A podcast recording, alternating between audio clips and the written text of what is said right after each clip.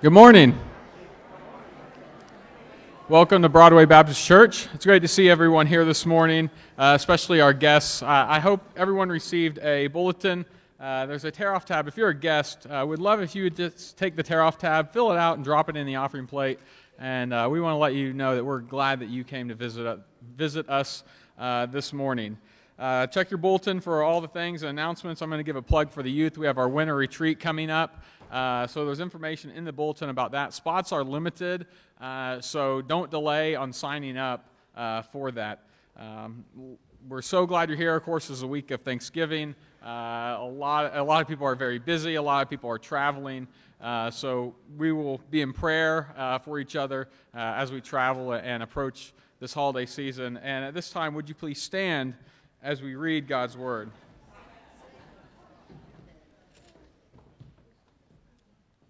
2 Timothy 4 1 through 5. I charge you in the presence of God and of Christ Jesus, who is to judge the living and the dead, and by his appearing and his kingdom, preach the word. Be ready in season and out of season.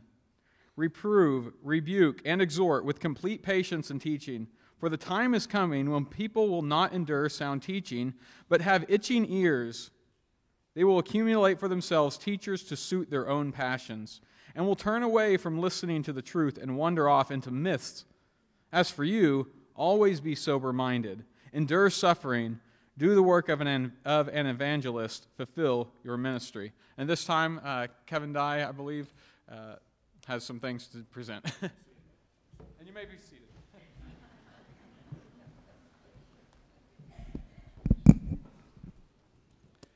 Good morning. I'd like to invite Brother James Hurd and Pastor Daniel to the stage, please.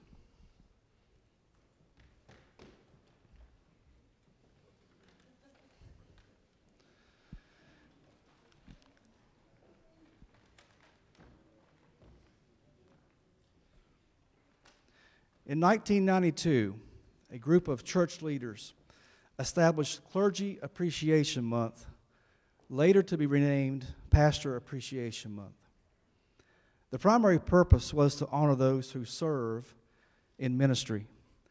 They adopted the celebration in Paul's letter to Timothy. The elders or leaders who direct the affairs of the church are worthy of double honor. He also says this, especially to those who are in preaching and teaching. Being in ministry is an amazing call, full of great joys and significant accomplishments in the lives of those they serve. A pastor is not self serving, but humble, faithful, and gracious. Over the past five weeks or so, you, Broadway Baptist Church, have shown how much you appreciate our pastor and his ministry team. This morning, we honor them with your generosity. Indeed, it is fitting we celebrate our staff. Amen? On behalf of Broadway Baptist Church, it is with overwhelming gratitude that we present these gifts to Pastor Daniel and his staff. Pastor James Hurd,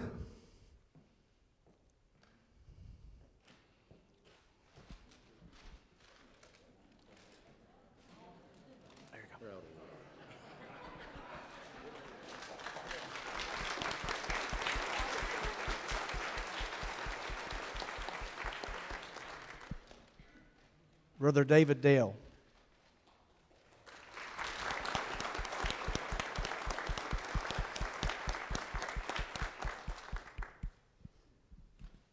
David, you got the wrong bag, brother.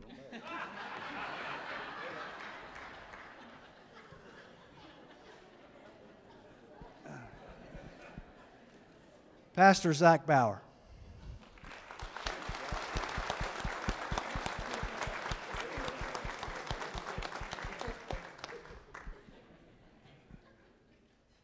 Dr. Daniel Osmond.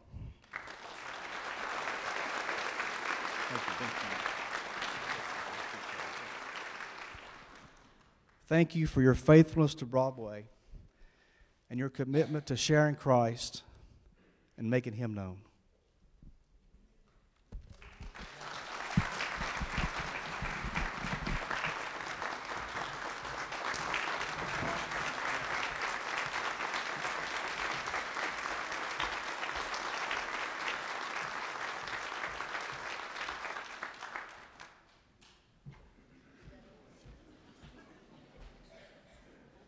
You don't have to clap for me. Uh, the Personnel Committee would like to give the, uh, the church a brief update on the status of our search for the college minister and the contemporary music minister. We've received to date about 21, 22 resumes. Uh, we've had several meetings going over these resumes. Uh, we set up some interview process and have interviewed individuals. Uh, we were unanimous in our thought that um, we had the right man. We, we talked to that individual. We were going to present him this morning. Uh, he ch- had a change of heart. He felt like God was leading him in a different direction. So, with that, what we ask is that we know in God's timing, God's man will be here. We ask for your prayers as we continue the search for God's man to, to lead us in that ministry. Thank you.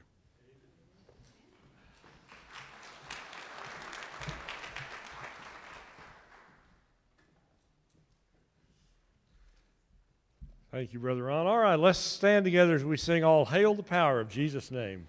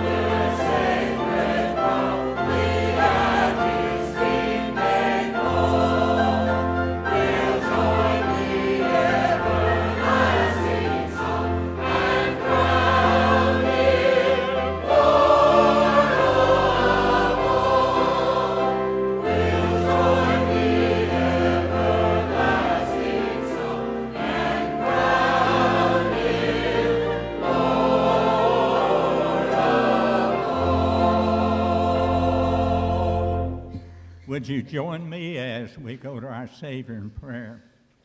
Father, first of all, we want to give praise and thanks unto you, the one who spake and this world came into existence, the one that so loved us that you would send your only Son to die on Calvary's cross for our sins. We're so unworthy. We want to thank you, our Father, for this, our church family. Thank you for the many blessings that they are to each other and to all of us, Lord. And we give you praise and thanks. And Lord, as we approach the Thanksgiving season, let us be mindful, Lord, of how that you have bountifully blessed us. For many of us, it's been a special year of rejoicing for spiritual growth, maturity. It's been the year that some have come to know you as Savior and Lord. And then, our Father, it's also been a year for those that have lost a loved one. And this will be the first holiday they've been through. So we pray, God, that you might comfort and encourage them in a very special way. Help them to have that special peace that comes only from you. And then, our Father, we just rejoice today in this service. We pray for our pastor as he shares your word. May the Holy Spirit have freedom to work in our midst today. And may we leave this place saying it's been good to be in the house of the Lord. We pray in your precious name. Amen.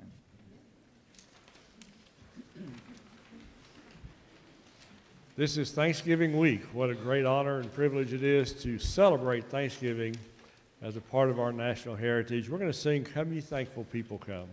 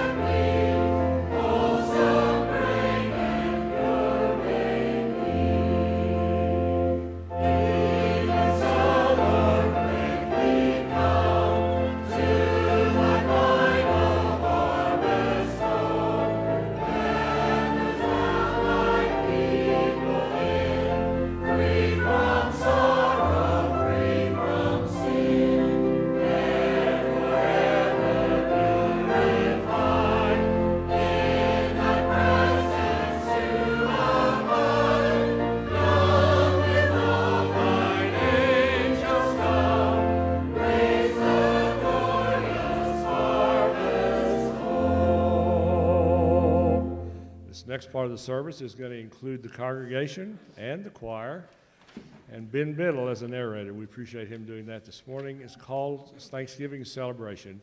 I'll turn to you at the appropriate time and you sing with us.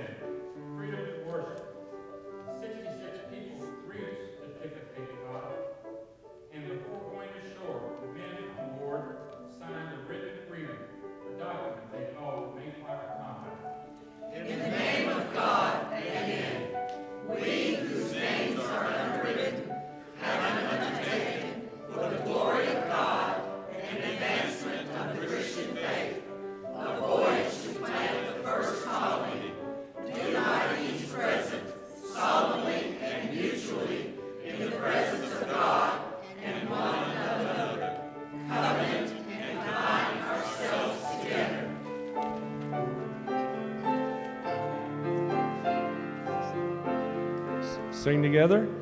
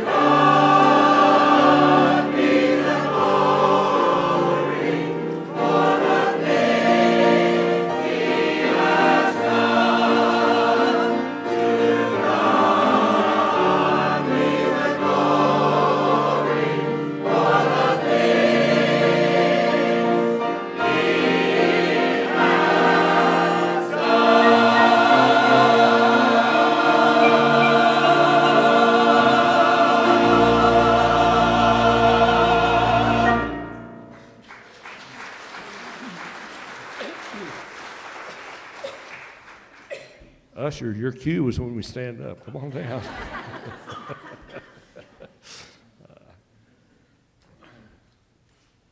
Let us gather in our hearts in prayer. Our Heavenly Father, we thank you for another year that you've given us, another year to be thankful. And Father, we are indeed thankful for this place that you've given us where we can gather freely and worship. And Father, now as we gather the tithes and offerings back, we ask that you bless those, that they be used in this community and around the world wherever you have called for a need. Thank you, Father, now for the grace that you give us every day. And all this we ask in Christ's name. Amen.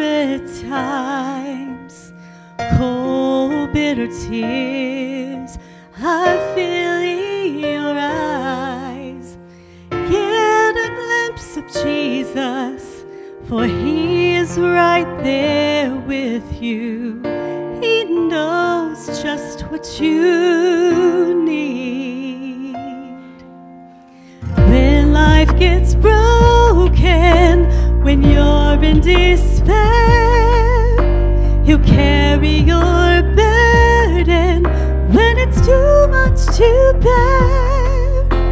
When down in the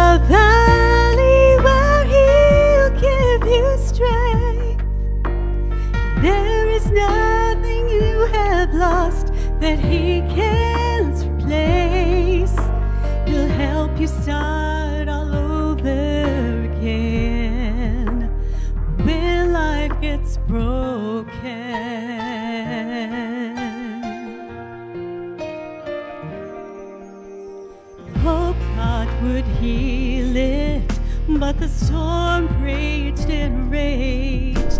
Now it's hard to imagine how you'll make it through the day. Weeks turn to years, time is passing you by, but you're still holding on to the house and the wives. Get a glimpse of Jesus, for he is right there with you. He knows just what you need.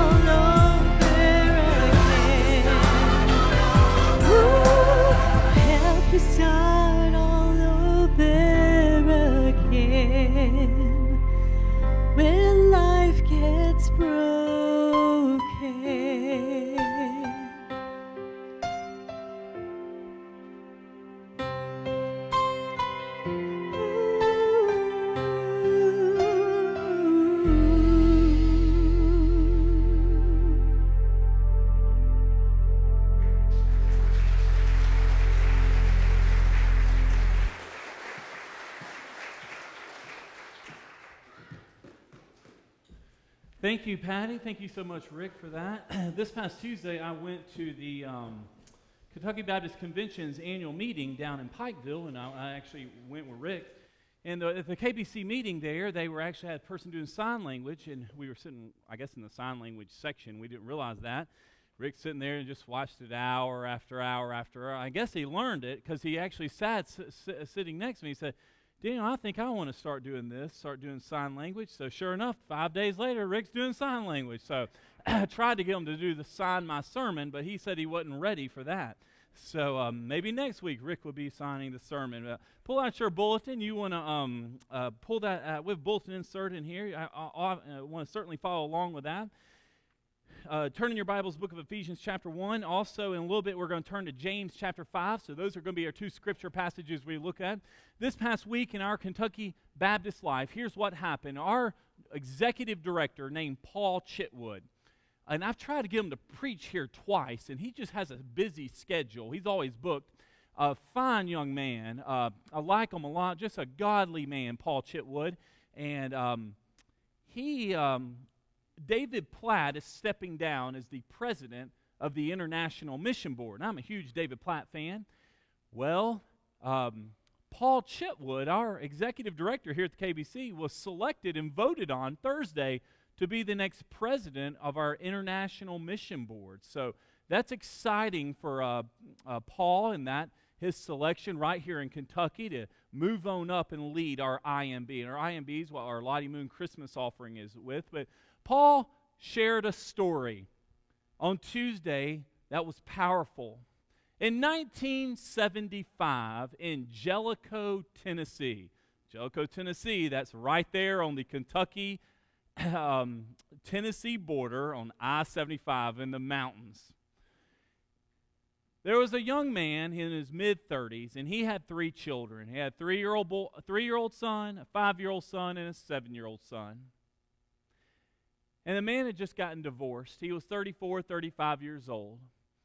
And some folks in the community, apparently, this father had gotten custody of all three of the little boys. And he was raising these boys by himself. They did not go to church. You know, right, I mean, divorce had just happened. It was just a mess. Uh, and the little local church there in Jellicoe, Tennessee, it wasn't First Baptist, it was just Country Baptist Church. Somebody had found out about this family, this single guy raising these three little boys, and says, Hey, we need to go visit them, invite them to church, see if there's anything. so, sure enough, at this church, now this church on a good Sunday, they ran 125. That means on Easter they runs 125 and they run 75. That's so those are church numbers. so just a small, good folks in the country. This church had a deacon body that went visiting on Monday nights. In the good old days in 70s, Monday night was visitation. And you find out, maybe somebody says, hey, go visit this person. We hadn't seen them in two weeks. You know, in two weeks, if you miss church, deacon show up and knock on your door, won't know where you're at. Well, they came to this, uh, this man's house and knocked on the door. And uh, uh, the, the dad was there with his three little boys running wild, I'm sure three years old, five year old, and seven year old. And um, these deacons just invited uh, this family, did not go to church, just invited them to Country Baptist Church. And they came the next Sunday. The dad had have nothing else to do with three boys when you're living at home by yourself and with um, the kids, just trying to take care of them. Maybe they'll feed them at church a free meal. He brought them church, and they started coming regularly. So they start coming to Sunday school in the morning, evening worship, Wednesday night. I mean, just start coming to church. And sure enough, those boys, you start bringing children to Sunday school and church, and children's church, you start learning the Bible. And um, little boy just started growing up in the children's ministry, the youth ministry, and little guy got saved. This little five-year-old, he got saved, and then he, um, you know, uh, felt he wanted to go to college. And back then, it wasn't called the University of Cumberlands; it was called Cumberland College. That's the little, little, little local Baptist college right up the road there from Jellicoe, and they had no money, so he went on a scholarship to Cumberland College. He went there for free and worked and then felt God calling him into the ministry and went on to Southern Baptist Theological Seminary in Louisville for free on a scholarship because they just have nothing.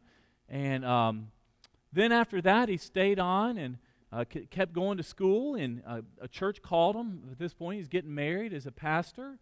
And then uh, God blesses his ministry and pastoral ministry, and the KBC selected this young man that was once five, not even in church. In Jellicoe, Tennessee, he became the president of the executive director of the KBC eight years ago. Then on Thursday, this little guy who was five years old, he then just was elected as the new president of the IMB. That's Paul Chitwood's family. That was his dad who was divorced. Those were his little brothers. That was his home in Jellicoe, Tennessee. Those two deacons on that Monday night in 1975 that knocked on that door would have had no idea. They're just inviting folks in the community to come to church, to the little country Baptist church, would have no idea that that young man, God would raise him up in that church. He went all the way through that little country church, learning the Bible, just hearing just no name preachers every Sunday, just preach God's word. God raised that man up to lead our state convention and now is leading our $200 million international mission board. Listen, when the word of God goes out, when we are faithful to his word, when we are praying for God to do something great, when we are intentional inviting folks, we have no idea who is listening. And the, probably those country preachers that would just come preach in that church there in Jellicoe had no idea somebody's in an audience that 30 years later would be leading the denomination. So that just reminds us. Paul shared that story on Tuesday about how God has used him throughout the years, but it started with two deacons knocking on the door and inviting a brand new divorced dad and his boys to come to church. Ephesians chapter 1, verse 15. This is a message here on intercessory prayer. You can read what intercessory prayer is in your bulletin. Intercessory prayer is when you and I go to the Father in heaven on behalf of other people. I bet there was someone in Jellicoe, Tennessee, praying for that family that those three boys that did not go to church. Someone had to tell that church, hey, there's a family over here that needs a visit. And those men had no idea that they were going into. I have uh, this little um, thing up here on the side. Have you had enough of business as usual religion? Have you had enough of playing church? Have you had enough of attending meetings that are meaningless? And that's very common in churches. You sit two hours in a meeting and go, We've accomplished nothing. And that's probably your job too. You use a meeting. You know, Peter Drucker there at Harvard, he says 70% of meetings aren't even necessary. He's the, the Harvard Business Review. Says you just have a meeting for the sake of having a meeting. You walk away and go, I know nothing. And seeing, have you had enough of seeing no real influence in your witness on the lives of others? You know, if this is you, if you're thinking, that's me up there. I've been in business as usual religion. I've played church. Uh, certainly, I've been in meaningless meetings. And it's easy to go throughout your day and feel like I'm making no impact on anyone else. If that is you, this sermon is going to speak to you. Because what God is going to show us in, our, in His Bible here is that we should be intentional in praying for other people. Usually, when we go pray, we have our laundry list of things we want and things we need that are so important to us. And all of it, we could go around the room and it, we, we could be here for hours hearing about all the things we need. Intercessory prayer say, God, I'm not going to pray for myself at all. I'm going to pray for other people. I'm going to pray for other needs. I'm going to come to you, God, solely on behalf of other people. In the Bible, that's what priests in the Old Testament used to do. They would go to God on behalf of, some, of, of someone else. That's what a priest served. Now, because of Jesus Christ, we don't need priests. We go directly to God. But we are still, the Bible tells us, we are still commanded to pray and to lift up others. You know, if this is you up here, you look at this, these questions and you say, ah, This is me. You need to decide this morning that you want to enter into the presence of God. And one of the ways of doing that is to start living an other centered life. Because what happens, if you want to see your influence on other people, you have to start praying for other people. You want to start visiting, encouraging folks that maybe don't go to church, or are spiritually dead, they're lost, they aren't saved. Start praying for God to save their soul. He will. He'll do it. We the, the way to start seeing change is to start saying if you want to start a lot of times what happens? We always enjoy mountaintop experiences with God. And that's exciting. But the truth is, we get to know God in the valleys. And the valleys is what we call the daily grind. Praying for other people is you wake up on a Monday, a Tuesday, a Wednesday, and you start your day saying, I'm going to go pray to God for other folks. I know some other needs. Instead of just praying for myself and everything I want, I'm going to go, Lord, to you on behalf of others.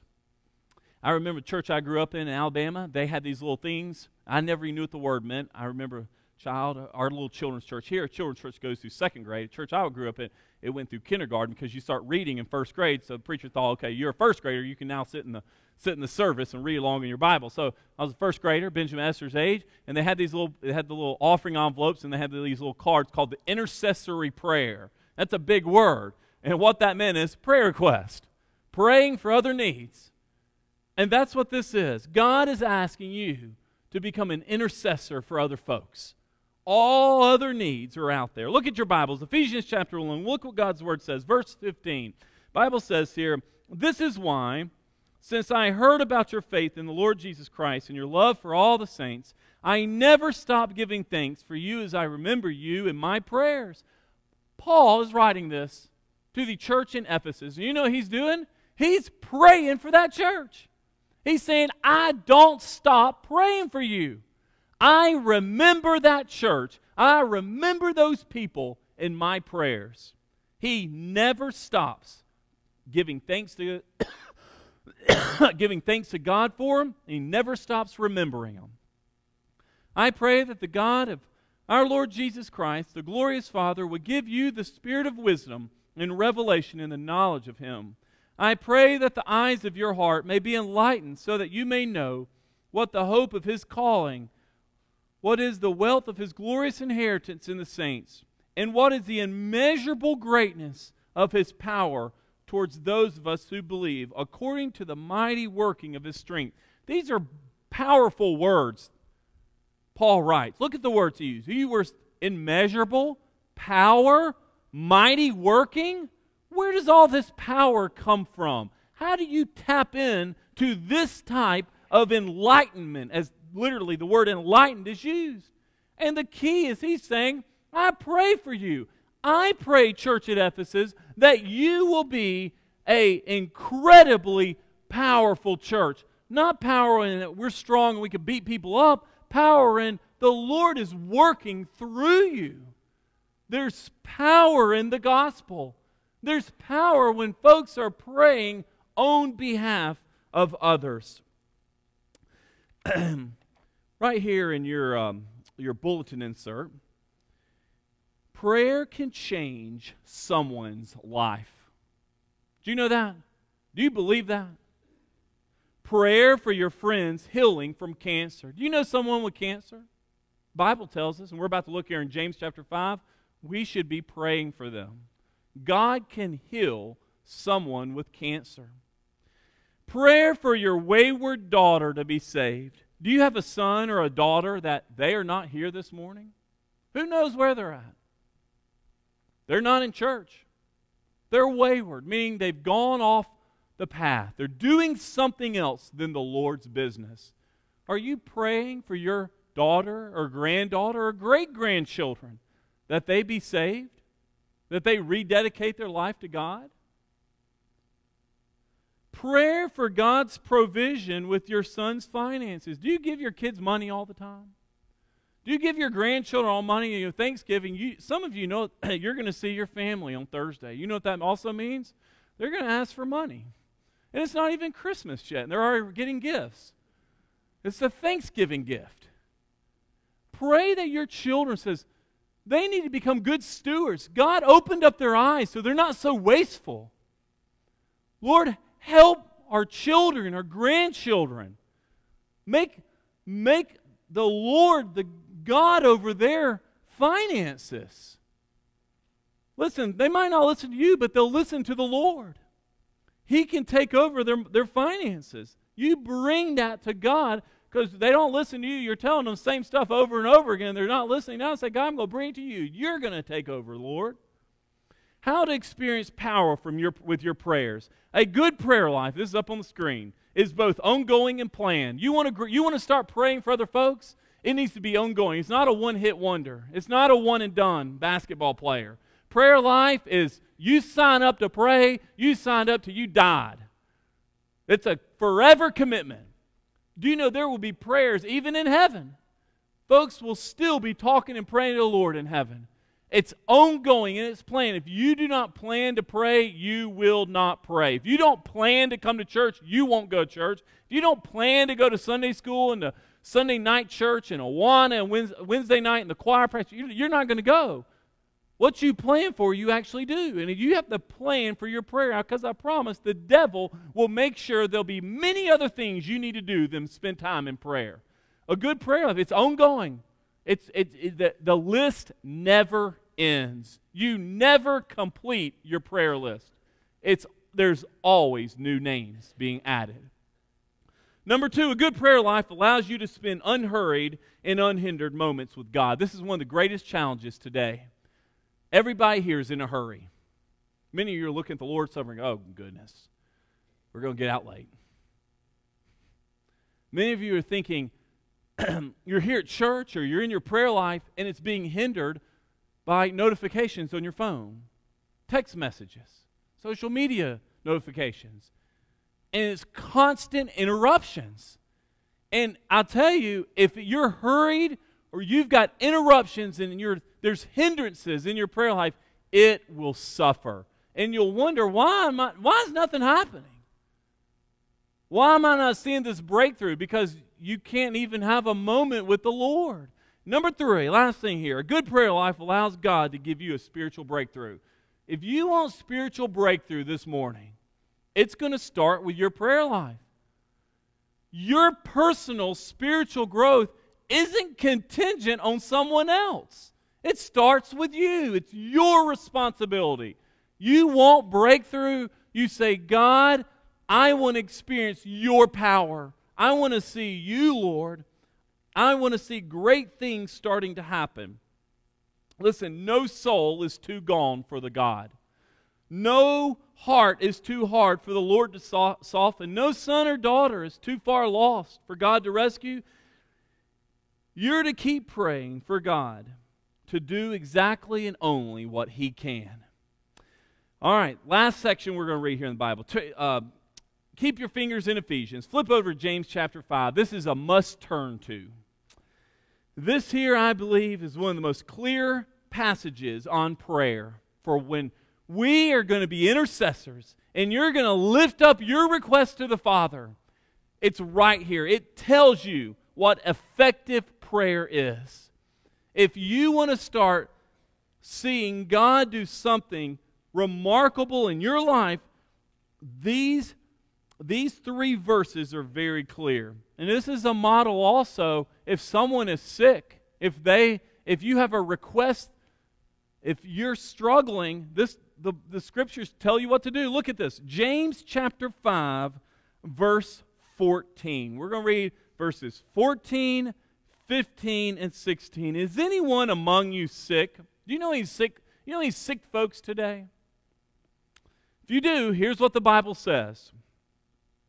He should call for the elders of the church, and they are to pray over him, anointing him with oil in the name of the Lord.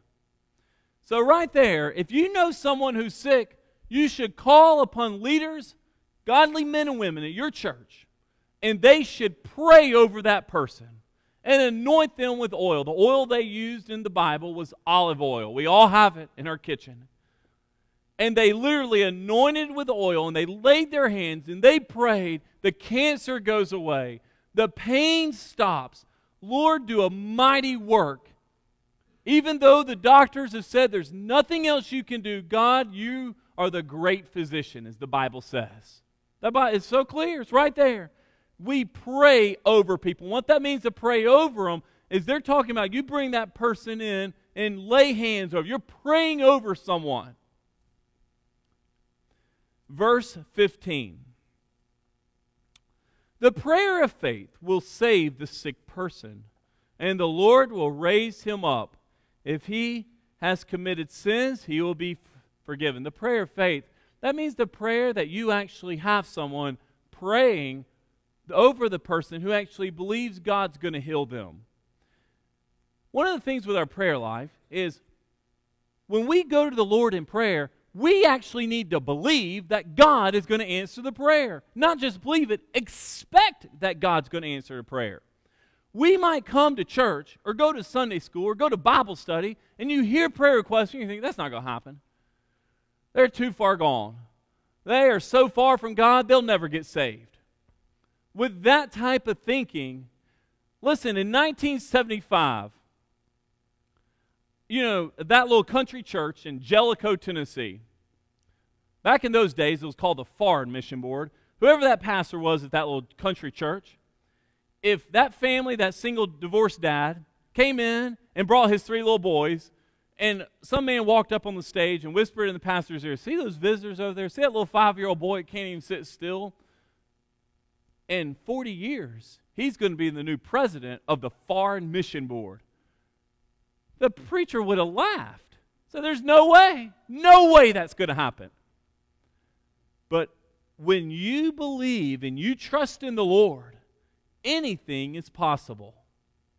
And we we say that very casually.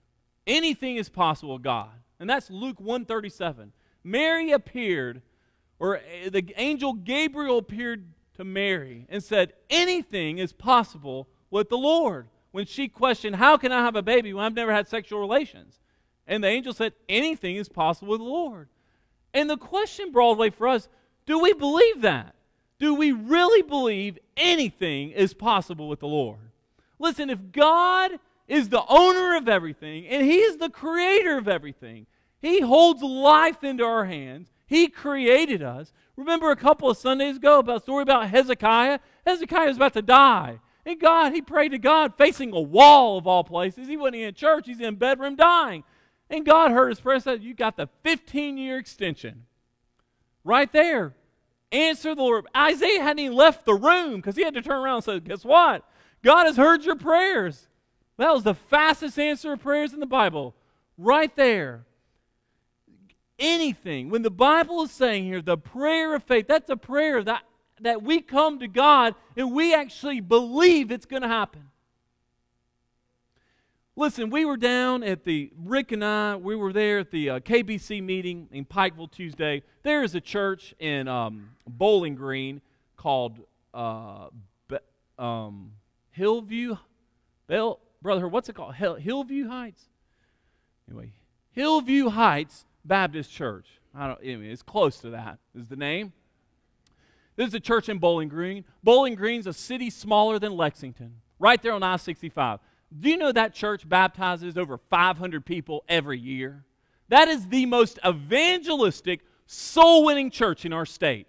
They blow everybody away in baptisms. And a lot of those folks came forward because they you, you get prizes if, at the convention, like, like most baptisms, most evangelistic church, and everyone's Hillvue Heights Baptist. I mean, it's just Mean, you're just seeing person after person from their church coming up there and standing. And you think, I wonder what those folks look like. Do you know what they look like? They're good country Kentuckians, just like you and I. Nothing special, nothing remarkable. You look at them and go, my goodness, I look better than they do. They're just like me. But do you know what? That church, apparently, those people, they have faith in the Lord that if they go out and start soul winning and start winning Bowling Green, Kentucky to Christ, God will do it. Listen, if you believe that God is going to save someone, that He answers prayers, that He's going to do a great thing, He'll say, hey, look, there's some folks in Bowling Green that actually coming and praying for lost folks. I'm going to answer those prayers. I'm going to start stirring the hearts of the folks that in that community. And sure enough, that church every year, 500 plus people every year, they're baptizing. All they do is baptize folks at that church. Fastest growing church in our state. Verse 16, last verse we're going to see here. Verse 16 says, Therefore, confess your sins to one another and pray for one another that you may be healed. The prayer of a righteous person is powerful in its effect. Do you know this Bible verse here? This is what we call, I've heard it been I've heard it called, it is called the Catholic Charismatic Baptist Bible verse. And here's why. It includes three, fa- th- three phases phrases here in verse 16. Look at the first one here is the Catholic Bible verse. Catholics tend to emphasize the first phrase. Therefore, confess your sins to one another. Do you know what hinders our you know what hinders our prayers? Sin. Unconfessed sin. We're wondering, God, why are you not answering my prayers? It's because we we first need to say, God, I have sin on my hands. I need forgiveness. Lord, cleanse me. Part of prayer life starts, Lord, is there sin in my life? And start start praying for everyone else's sin and their problems. Say, God, what's with what's up with me? Number two, the charismatic part. Here, second phrase, pray for one another so that you may be healed. It's easy for us to start going around thinking, I'm just going to be someone who's just praying for a healing. And that's true. That's intercessory prayer. But then the third part here we see in this Bible verse, verse 16, the Baptist part is the prayer of a righteous person is powerful in its effect. And we as Baptists, we might emphasize, well, is he a righteous man? The truth is, in this scripture verse in James 5:16, we should have confession, we should have intercessory prayer, and we should have righteousness all in our prayer life. Righteous mean, righteousness means, God, I want to believe in what I'm doing.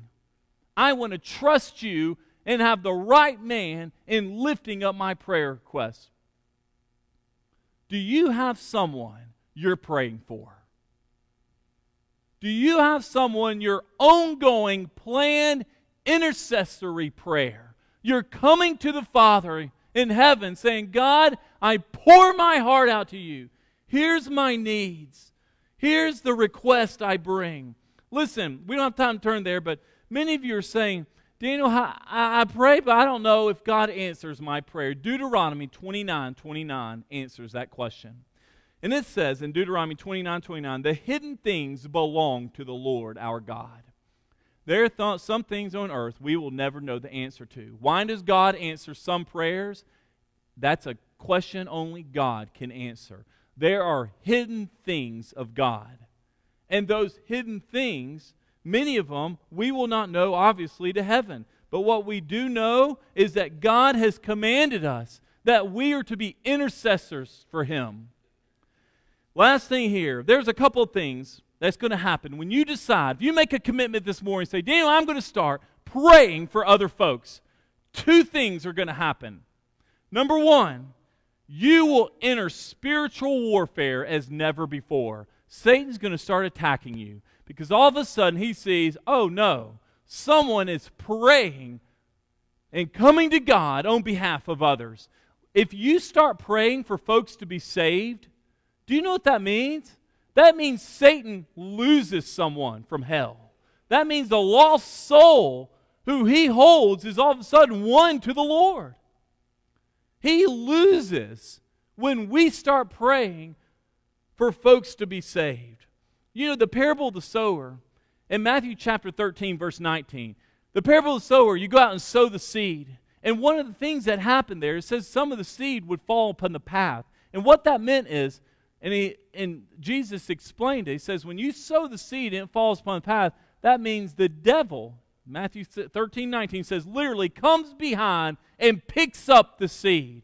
That means the devil is watching a sower. When you start to sow, and you start to pray prayers, the devil is watching you. And you will enter into spiritual warfare as never before because all of a sudden you've saying, God, I'm serious.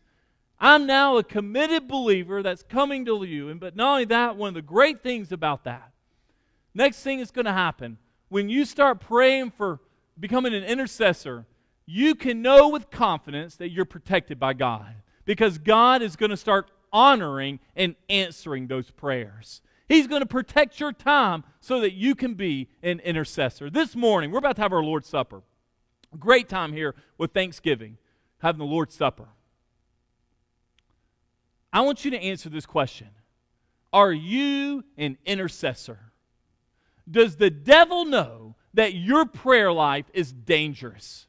Has God protecting your time with Him?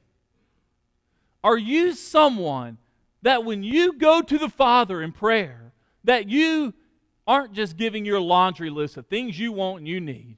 It's all about others.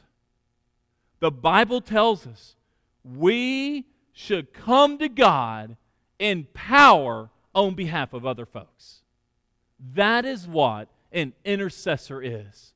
Part of being a Christian, part of the expectation of following Christ is that you have a prayer life that you pray for other people. In John chapter 17, Jesus, when he's about to be arrested and crucified, he's there on his knees praying for his disciples.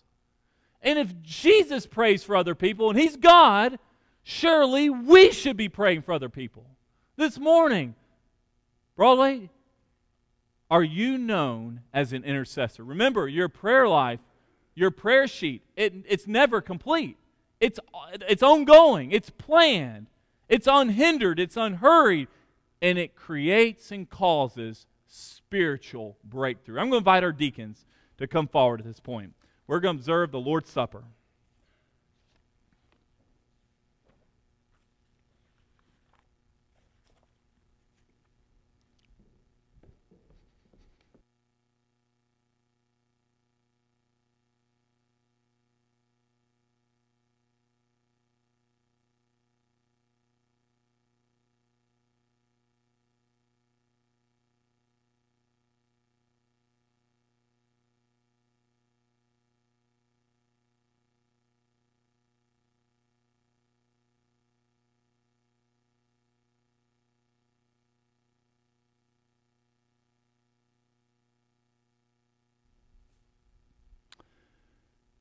During the time of the Lord's Supper, this was Jesus' final meal.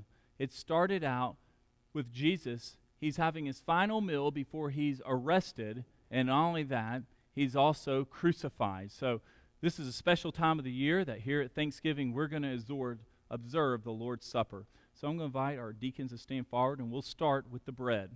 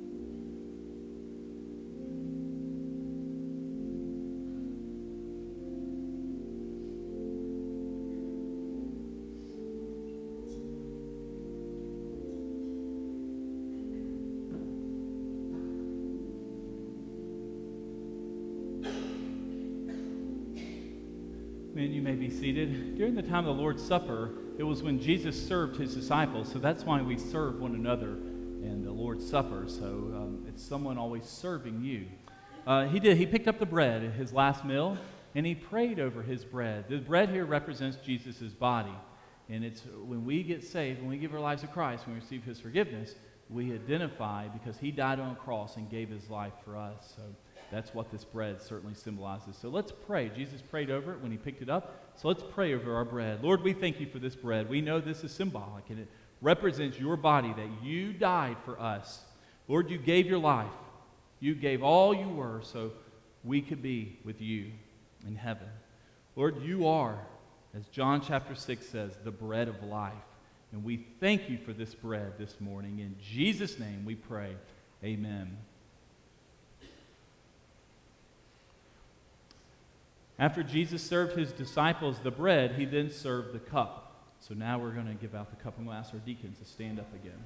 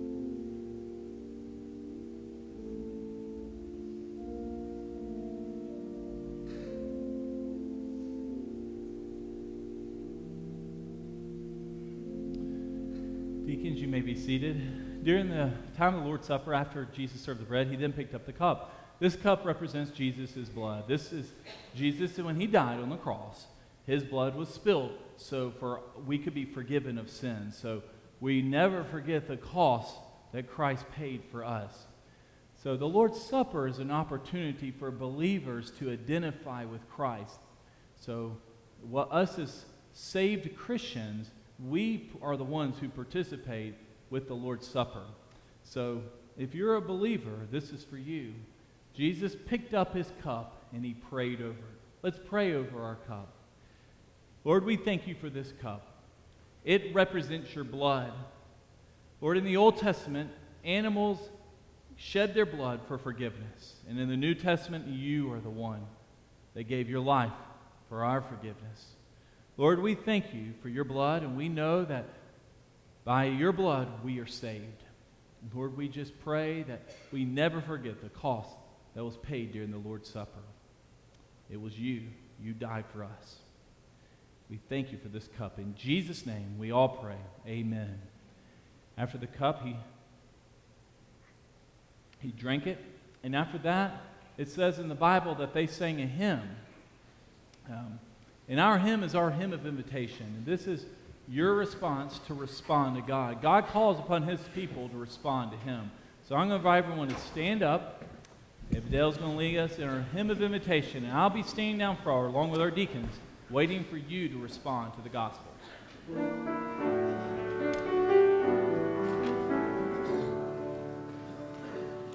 Have you been to the cross where the Lord Jesus suffered?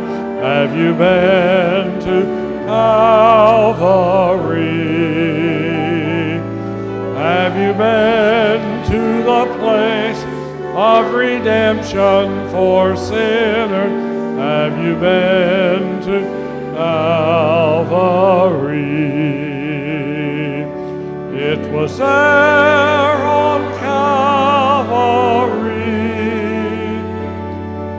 God's dear Son laid down his life for you. While there's time, don't delay. Place your faith in Jesus. Turn your eyes now to Calvary. You can search, you can buy, and try everything man made, but it cannot satisfy. It is Christ, only Christ, who gives life more abundant, and he calls from Calvary. It was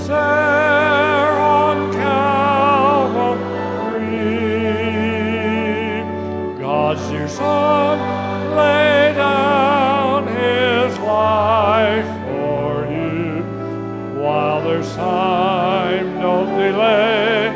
Place your faith in Christ Jesus.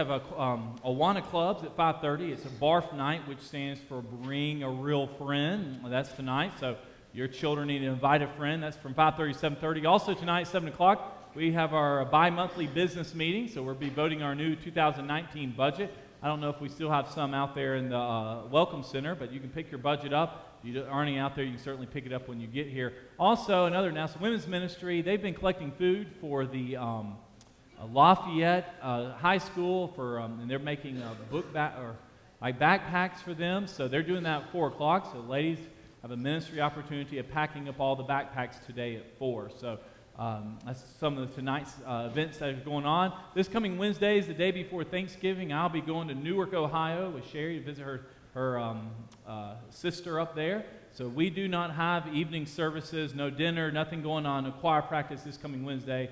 Opportunity for you to spend time with your family. whenever we have the Lord's Supper, we have um, uh, what we call benevolent offering. And so our deacons will be standing at our four different exits. If you, uh, all the time here at the church, we get rec- different requests made for uh, bills, uh, different needs, uh, gas, all sorts of stuff. Um, if you feel led, you can certainly give. And, uh, the men will have offering plates there. We do this six times a year at the door, so um, you consider certainly giving. I'm going to ask David Dell. All right, we're going to close with singing All That Thrills My Soul is Jesus. All that thrills my soul is Jesus. He is more than life to me. And the fairest of ten thousand